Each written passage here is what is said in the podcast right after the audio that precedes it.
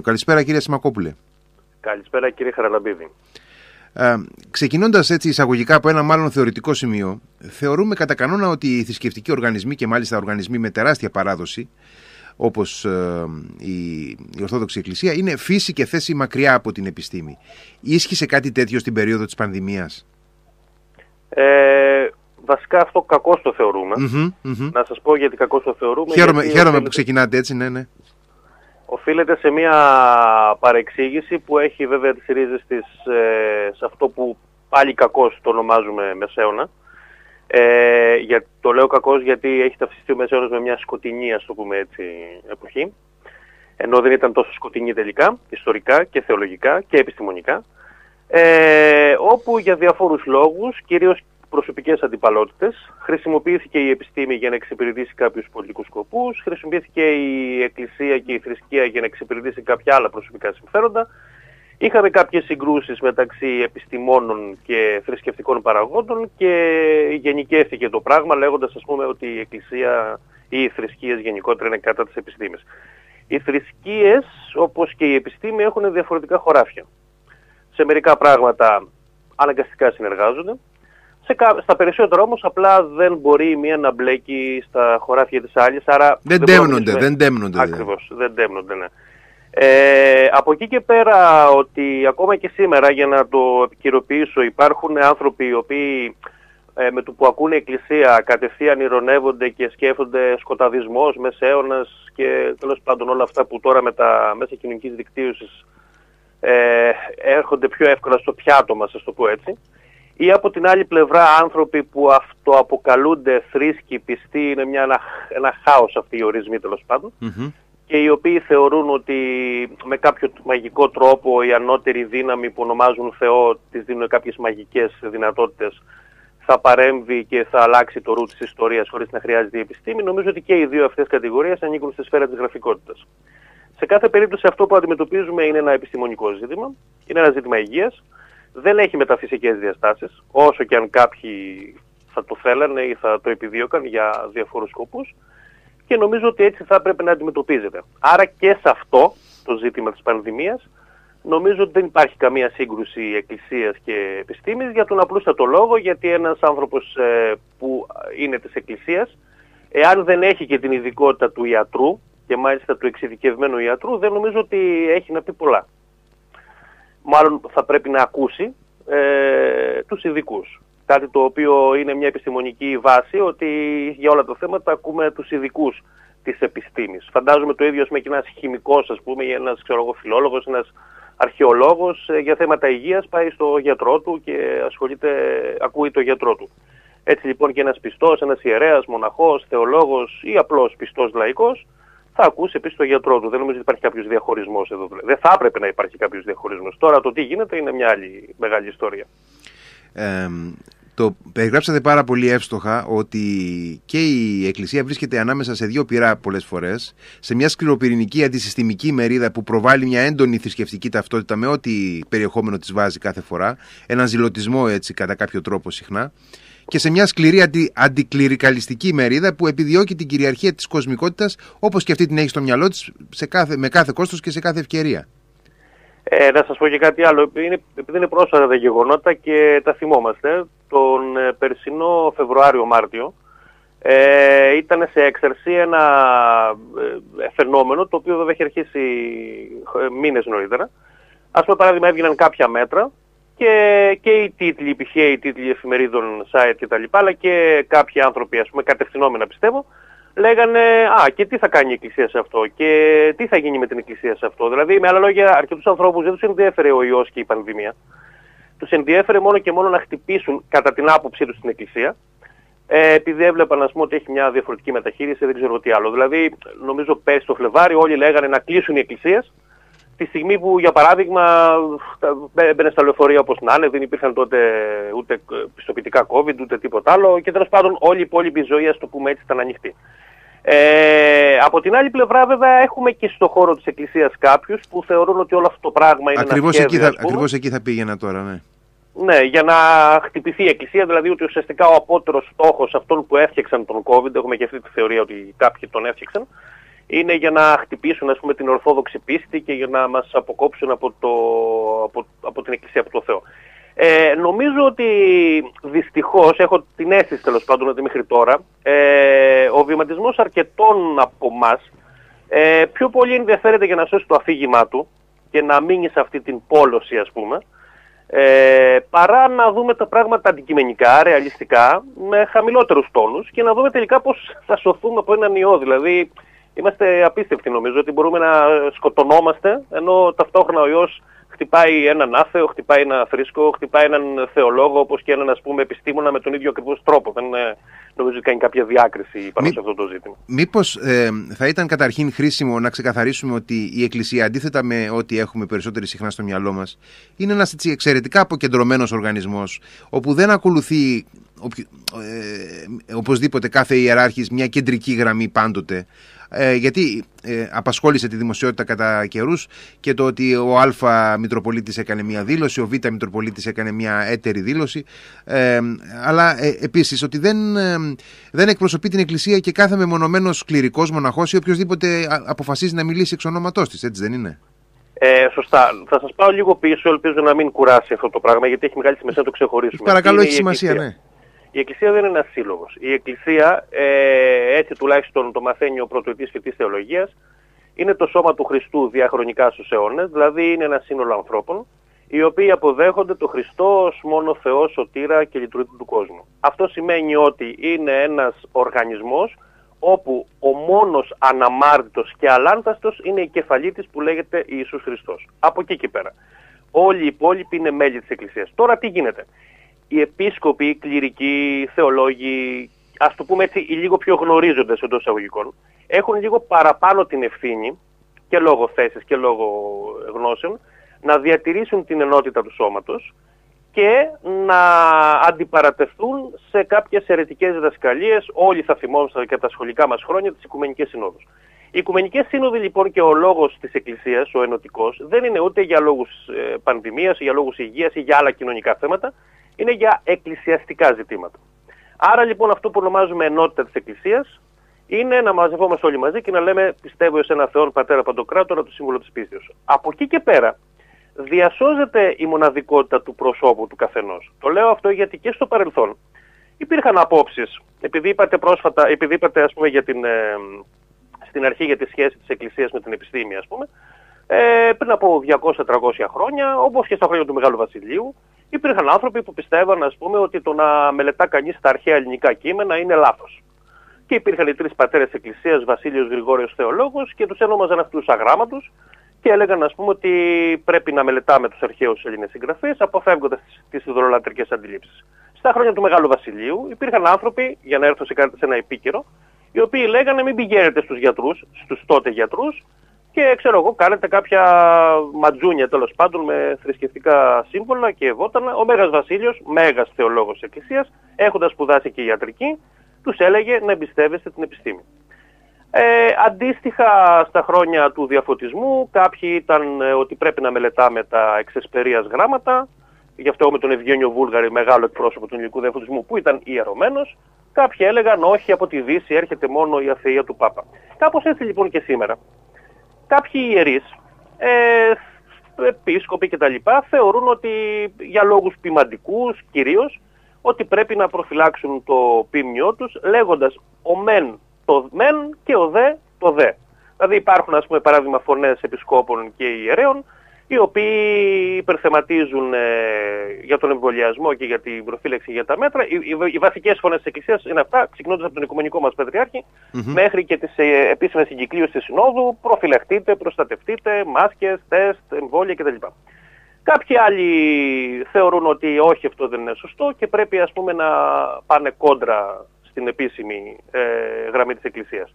Ε, νομίζω γιατί τα πράγματα για μένα στο δικό μου το μυαλό, εκτός και είμαι εγώ απλοϊκός, είναι πιο απλά, ότι από τη στιγμή που είμαστε πιστοί χριστιανοί ορθόδοξοι, όσοι είμαστε, και από τη στιγμή που η Εκκλησία είναι πάντα φιλάνθρωπη, προσέξτε, υπάρχει και κάτι άλλο, στην Εκκλησία μισάνθρωπος, αυτός που μισεί τον άνθρωπο, θεωρείται ο διάβολος.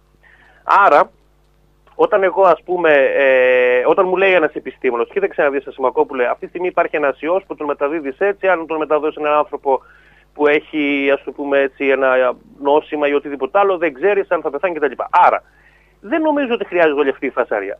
Αρκεί η απλή λογική, προσθέτω βέβαια σε αυτό και την σύμφωνη γνώμη της μερίδας εκκλησίας που ουσιαστικά εκφράζεται μέσα από τις συνόδους, να καταλάβω ότι πρέπει να προστατεύσω τον εαυτό μου με τα ιατρικά μέσα που προσφέρει η επιστήμη σήμερα, δεν είμαστε στο 10ο αιώνα, και πρέπει να προστατεύσω και τους άλλους.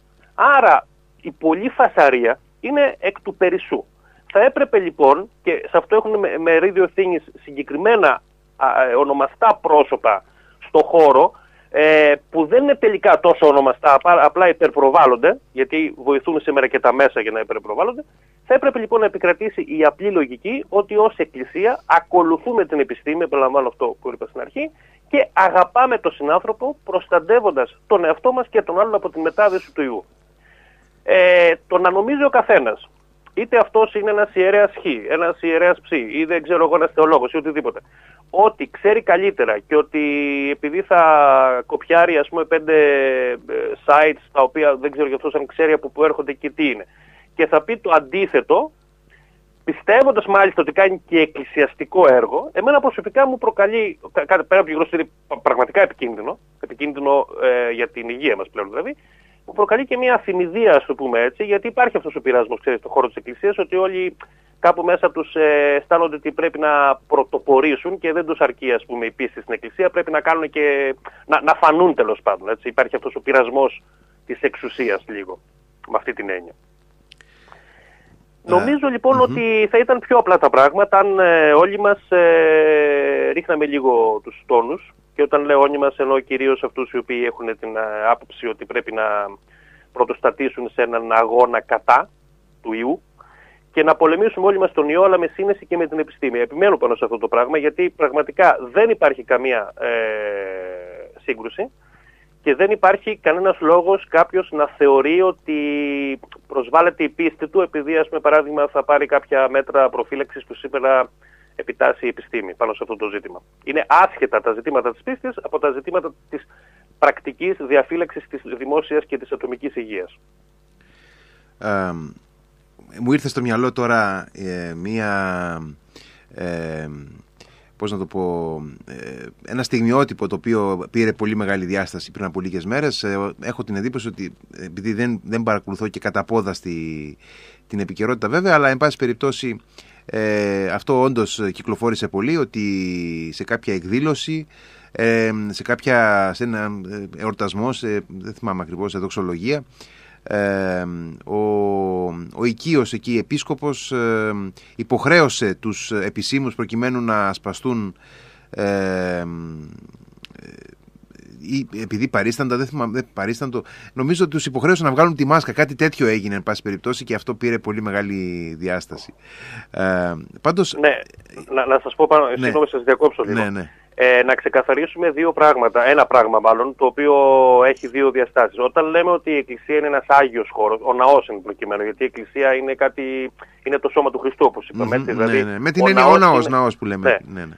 Άγιος χώρος δεν σημαίνει αποστηρωμένος. Δηλαδή να το ξεκαθαρίσουμε αυτό. Με άλλα λόγια, ό,τι μικρόβια κυκλοφορούν έξω από την πόρτα της Εκκλησίας, τα ίδια μικρόβια κυκλοφορούν και μέσα στην πόρτα της Εκκλησίας. Μέσα από την πόρτα της Εκκλησίας. Όπως ας πούμε, μπορεί, αφήστε τώρα τον COVID, ας πούμε σε κάτι άλλο. Αν ας πούμε μπορέσετε εσείς να με κολλήσετε, ξέρω εγώ, μια αρρώστια έξω στην καφετέρια που πίνουμε καφέ, την ίδια αρρώστια μπορείτε να με κολλήσετε μέσα. Κάπου λίγο τα έχουμε μπερδέψει οι πάντες βέβαια. Ε, όταν λέμε ότι η Εκκλησία είναι ο χώρος του εξαγιασμού των πιστών, δεν εννοούμε κάτι μαγικό εννοούμε ότι οι πιστοί συμμετέχουν στα μυστήρια με πρώτο και σημαντικότερο το μυστήριο της Θείας Κοινωνίας, αλλά αυτός ο εξαγιασμός δεν σημαίνει κάποια αυθαρτοποίηση απέναντι στα μικρόβια. Ε, με την έννοια ότι και οι πιστοί ε, κάποια στιγμή θα πεθάνουμε. Θα πεθάνουμε όλοι μας ε, όπως πεθαίνουμε με τον ίδιο ρυθμό που πεθαίνει και ο καθένας. Ε, ε, είτε συμμετέχουμε στα, συμμετέχει κάποιος στα μυστήρια είτε όχι, με την έννοια ότι η, ο αγιασμός δεν είναι ε, αυτό, που, αυτό που είπα πριν, μια αποστήρωση τέτοια. Άρα το, το γεγονός ότι το έχω ακούσει εγώ από μερικούς ιερείς, μπαίνοντας μέσα στο ναό, βγάζουμε τη μάσκα, είναι παντελώς ανεύθυνο και δείχνει μια ευσεβιστική λογική περί Θεού, σαν ο Θεός ας πούμε να μας προστατεύει μέσα στο ναό, αλλά όχι απ' έξω. ουσιαστικά καταργείται και το ότι ο Θεός είναι πανταχού παρόν με έναν ανάποδο τρόπο. Δηλαδή αν ο Θεός είναι πανταχού παρόν και ας το πούμε έτσι όπου, βρίσκομαι, όπου βρίσκεται ο Θεός δεν υπάρχει Υιός, άρα θεωρητικά ούτε έξω υπάρχει Υιός. Είναι λίγο παράξενο αυτό. Αυτό που, όμως που είπατε είναι όντως. και εγώ κάπου του είχα διαβάσει, νομίζω δεν θυμάμαι τώρα που έγινε. Ναι, δεν έχει σημασία, αλλά, εντάξει. Ναι, όντως δείχνει αυτή την υπερβολή που η υπερβολή αυτή επειδή αποκτά και έναν ιερό ζήλο, ο άλλος δηλαδή πιστεύει ότι με αυτόν τον τρόπο ας πούμε υποστηρίζει και στηρίζει το Χριστό απέναντι στους διώκτες του. Έχει δηλαδή ένα ε, χαρακτήρα ο οποίος ε, είναι ζηλωτικός σε σημείο πραγματικά ε, ερετικό. Τρέφει το, φα... τρέφει το φαντασιακό του νομίζω. Ακριβώς.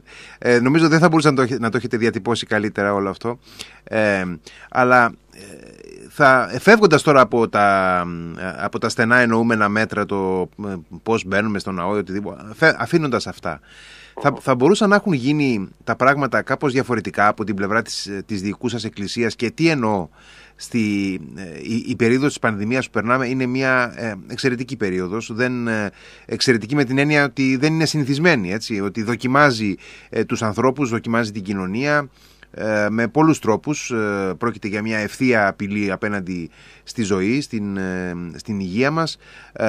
Είχαμε τα, τα lockdown, τους περιορισμούς όπου πραγματικά ήταν μια πρωτόγνωρη κατάσταση για τους περισσότερους. Άρα θέλω να πω ότι συνολικά και το κοινωνικό σώμα και οι άνθρωποι ως πρόσωπα φυσικά πιεστήκαμε με διάφορους τρόπους. Θα μπορούσε εκεί η Εκκλησία να έχει κάνει κάτι διαφορετικό, μια είχε, να είχε ε, επιλέξει μια συνολικά πιο ενεργή και πνευματικά παρεμβατική στάση.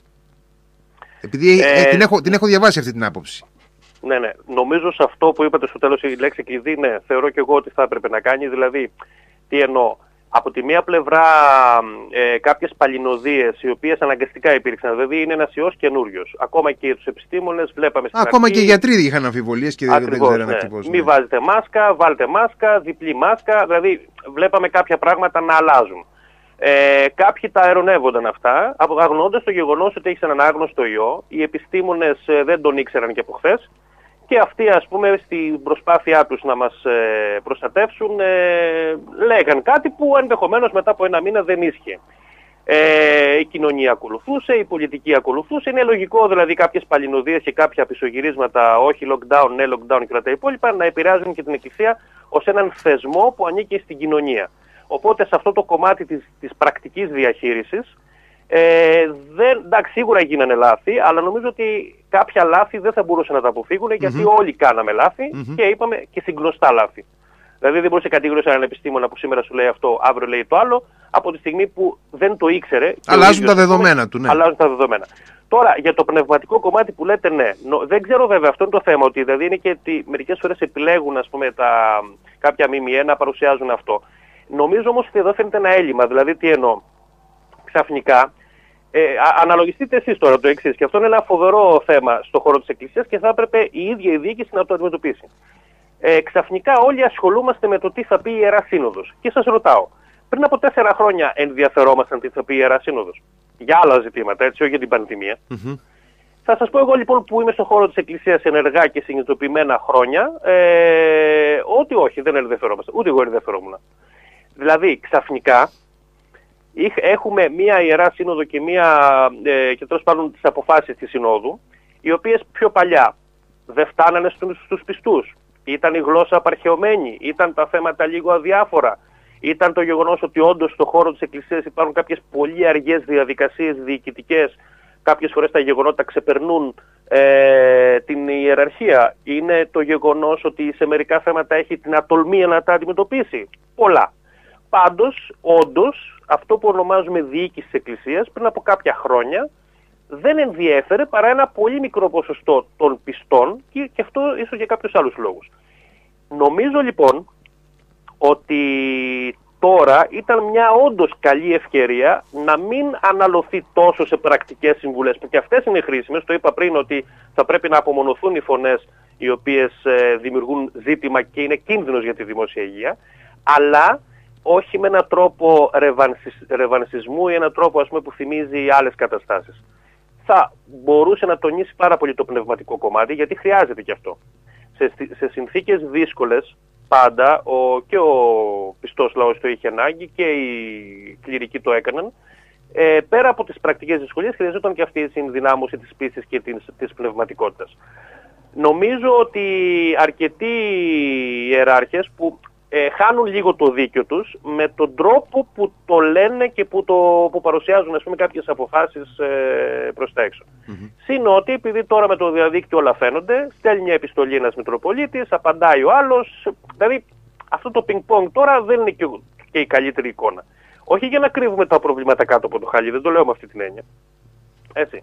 Το λέω με την έννοια ότι ο, η Εκκλησία είναι βασικά ένας πνευματικός θεσμός και χρειάζεται να τονίζεται ε, έτσι, αυτή, αυτή η έννοια της πνευματικότητας. Είναι χρήσιμη και για, και για τη διαχείριση της πανδημίας. Έτσι. Ε, ας πούμε για παράδειγμα θέτω εγώ ένα ερώτημα το εξής στον εαυτό μου κυρίως, το συζητούσαμε σήμερα και με τα παιδιά στο σχολείο, όλα αυτά τα lockdown και όλη αυτή η κατάσταση η οποία είπατε έχει φέρει κάποιους ανθρώπους και σε ψυχολογική απόγνωση. Υπάρχουν δηλαδή αυτή τη στιγμή φοβερά προβλήματα σε οικογένειες μέσα και στα Ασφαλώς, πολύ σωστά. Πολλά παιδιά, ας πούμε, έχουν χάσει το χαμόγελό τους. Ε, τα παιδιά που δώσανε πέρσι και πρόπερσι πανελληνίε είναι, είναι μαραμένα παιδιά, το πω διαφορετικά. Το ερώτημά μου λοιπόν είναι το εξής. Έχει κάνει η Εκκλησία κάτι γι' αυτό; Απάντηση θα σας τη δώσω εγώ είναι όχι; Κάποιοι ιερείς μεμονωμένα σίγουρα έχουν κάνει επίσημα. Δηλαδή, εγώ θα ήθελα κάποια στιγμή να δω και μια εγκύκλιο της Ιεράς Συνόδου ε, για τον COVID, όχι όμως ε, μόνο για τις μάσκες κτλ. Να πει ότι κοιτάξτε να δείτε και για τα θέματα τα πνευματικά, την ενδοοικογενειακή βία για παραδειγμα έχουμε μια γραμμή υποστήριξης. Γιατί δεν φτιάχνει η Εκκλησία μια γραμμή υποστήριξης για τα ψυχολογικά ζητήματα και να, και να μισθοδοτεί ψυχολόγους εννοώ έτσι, όχι να μιλάει ο καθένας άσχετος, ε, για τα ψυχολογικά ζητήματα που έχουν προκύψει από την ε, πανδημία μέσα στα ζευγάρια και μέσα στα σπίτια. Είναι και αυτό ένα ζήτημα. Έχετε, έχετε απόλυτο δίκιο νομίζω. Και κλείνοντας, ήθελα ε, να προλάβουμε να, να μας κάνετε ένα σχόλιο πώς βλέπετε εσείς από την άλλη μεριά τη διαχείριση της πολιτείας απέναντι στην Εκκλησία; Ε, υπάρχει μια αίσθηση προνομιακής σχέσης που έχει καλλιεργήσει κατά καιρούς και η υπάρχουσα κυβέρνηση, αλλά και προηγούμενες ασφαλώς. Ε, την αφήνουν έτσι να διαφανεί ότι ε, και υποδόρια πολλές φορές ότι έχουμε καλές σχέσεις με την Εκκλησία, την τιμούμε, τη σεβόμαστε κτλ. Γιατί πολλές φορές η καλή σχέση με την Εκκλησία είναι και, ένα, και μια καλή πολιτική αποσκευή. Ε, αλλά ε, έρχονται και κάποιες φορές να ανατρέψουν αψυχολόγητα έτσι, αυτό το κλίμα με αποφάσεις χωρίς διαβούλευση, το είδαμε αυτό κάποια στιγμή, ε, που συνολικά δείχνουν μια έλλειψη συνοχής στη, στην πολιτική. Ε, από τη μεριά της πολιτείας, η διαχείριση της Εκκλησίας είναι αυτή που πρέπει; Νομίζω ότι σε επίπεδο εγκυκλίων τουλάχιστον δεν υπάρχει κάποιος διαχωρισμός. Δηλαδή συνήθως, αν δεν κάνω λάθος, όσο το παρακολουθώ και εγώ, ό,τι ισχύει για τους θρησκευτικούς χώρους ισχύει για όλους τους θρησκευτικούς χώρους στην Ελλάδα. Ε, δεν έχει που πέσει στην αντίληψή μου κάτι ότι η πολιτεία, στο πούμε έτσι, λέει: Κοιτάξτε να δείτε, εσείς που πάτε ξέρω, σε ένα τζαμί ή σε κάποιες συναγωγές έχετε άλλα μέτρα να τηρήσετε, ενώ αυτοί που πάτε σε ένα ους έχετε άλλα μέτρα να τηρήσετε. Ότι όμως ε, διαχρονικά η Εκκλησία είναι, από τη, είναι ε, μια δεξαμενή ψήφων είτε επειδή κάποια κόμματα για συγκεκριμένους λόγους ε, με διάφορες ε, δηλώσεις παράξενες, παράξενες εννοώ που χαϊδεύουν τους θρησκευόμενους ψηφοφόρους, είτε επειδή κάποιοι θεωρούν ότι θα κερδίσουν ψήφους δείχνοντας ας πούμε το πρόσωπο το σκληρό, ότι δεν διαπραγματευόμαστε και οτι οδηγούμαστε υποτίθεται στον χωρισμό της Εκκλησίας, ότι δηλαδή υπάρχει αυτή η πολιτικάντικη αντίληψη... Ναι, και από τις δύο μεριές βεβαίως, ναι. Και από τις δύο μεριές, ναι, αυτό ισχύει. Αυτό ισχύει, αλλά δεν, δεν, ξέρω, δεν νομίζω όμως αυτό ότι μπορεί να ρίξουμε το βάρος ε, στην Εκκλησία ως θεσμό. Όχι, εγώ λέω Τώρα... το αντίθετο, την ευθύνη της πολιτείας ναι. εννοώ. Την ευθύνη της πολιτείας και, και των, ε, ναι, ναι. των πολιτικών αρχών. Αυτό το θέμα, ναι, και εγώ νομίζω ότι υπάρχει. Βέβαια από την άλλη πλευρά έχουμε, δηλαδή, κοιτάξτε, είναι τόσο πολύ σύνθετο αυτό. Έρχονται διάφορα παραδείγματα, ας πούμε. Δηλαδή, ε, πέρσι τα Χριστούγεννα με προσωπική απόφαση του, του Πρωθυπουργού ενώ είχε αποφασιστεί πως θα εορταστούν τα Θεοφάνια τελικά έκλεισε τις εκκλησίες η Εκκλησία έκανε το περίφημο αντάρτικο, ας το πούμε έτσι. Ναι, ναι, ναι. Ε, Όμως νωρίτερα και λίγο πριν και λίγο μετά γίνονταν κάποιες άλλες δημόσιες ε, πορείες, εκδηλώσεις κτλ. που δεν ε, ακουγόταν τίποτα. Δηλαδή, νομίζω ότι και αυτές οι πολιτικές ε, παλινοδίες, εδώ ρίχνουμε ευθύνη και εκεί δεν ρίχνουμε, εδώ κοιτάμε, εκεί δεν κοιτάμε ε, δημιουργούν και όλο αυτό το, το κλίμα της αβεβαιότητας και της ανασφάλειας. Ε, δηλαδή έχω την αίσθηση ότι μερικές φορές, ας το πούμε έτσι, χάιδευε λίγο την Εκκλησία, η κυβέρνηση για παράδειγμα, σε κάποιες άλλες φορές την αδικούσε. Τώρα τα ρήματα είναι λίγο χαζά. Ναι, ναι, δεν έχει σημασία. Ναι, ναι, ναι, ναι. Απλά το, με την το, το, νόημα, κάποια, το νόημα έχει ναι, σημασία. Ναι. ναι, κάποια τα άφηνε ας πούμε, και γίνονταν από άλλους χώρους και στην εκκλησία ήταν αυστηρή, για παράδειγμα, και κάποιες φορές ήταν αυστηρή σε άλλους και στην εκκλησία ήταν χαλαρή. Κάπως έτσι δηλαδή. Αυτά τώρα είναι πράγματα που. Τι να πω, δηλαδή, εγώ προσωπικά δεν ασχολούμαι και ιδιαίτερα με την έννοια ότι θεωρώ ότι μετά μπαίνουμε σε μια περιπτωσιολογία που μάλλον χάνουμε, κοιτάζουμε το δέντρο και χάνουμε το δάσος. Το δάσος είναι πώς θα βγούμε από αυτή τη διαδικασία τη δύσκολη ε, και να μείνουμε κι εμείς αλόβητοι ως κοινωνία, ως θεσμοί, ως ψυχές, ως σώματα. Δηλαδή είναι μια δύσκολη κατάσταση που περνάει όλους μας από κρίση. Αυτό είναι το ζήτημα. Ευχαριστώ πολύ κύριε Ασημακόπουλε, να είστε καλά. Ευχαριστώ για τη συζήτηση. Νομίζω ότι ήταν αρκετά ουσιαστική. Να είστε καλά, καλό σας βράδυ. Καλό βράδυ.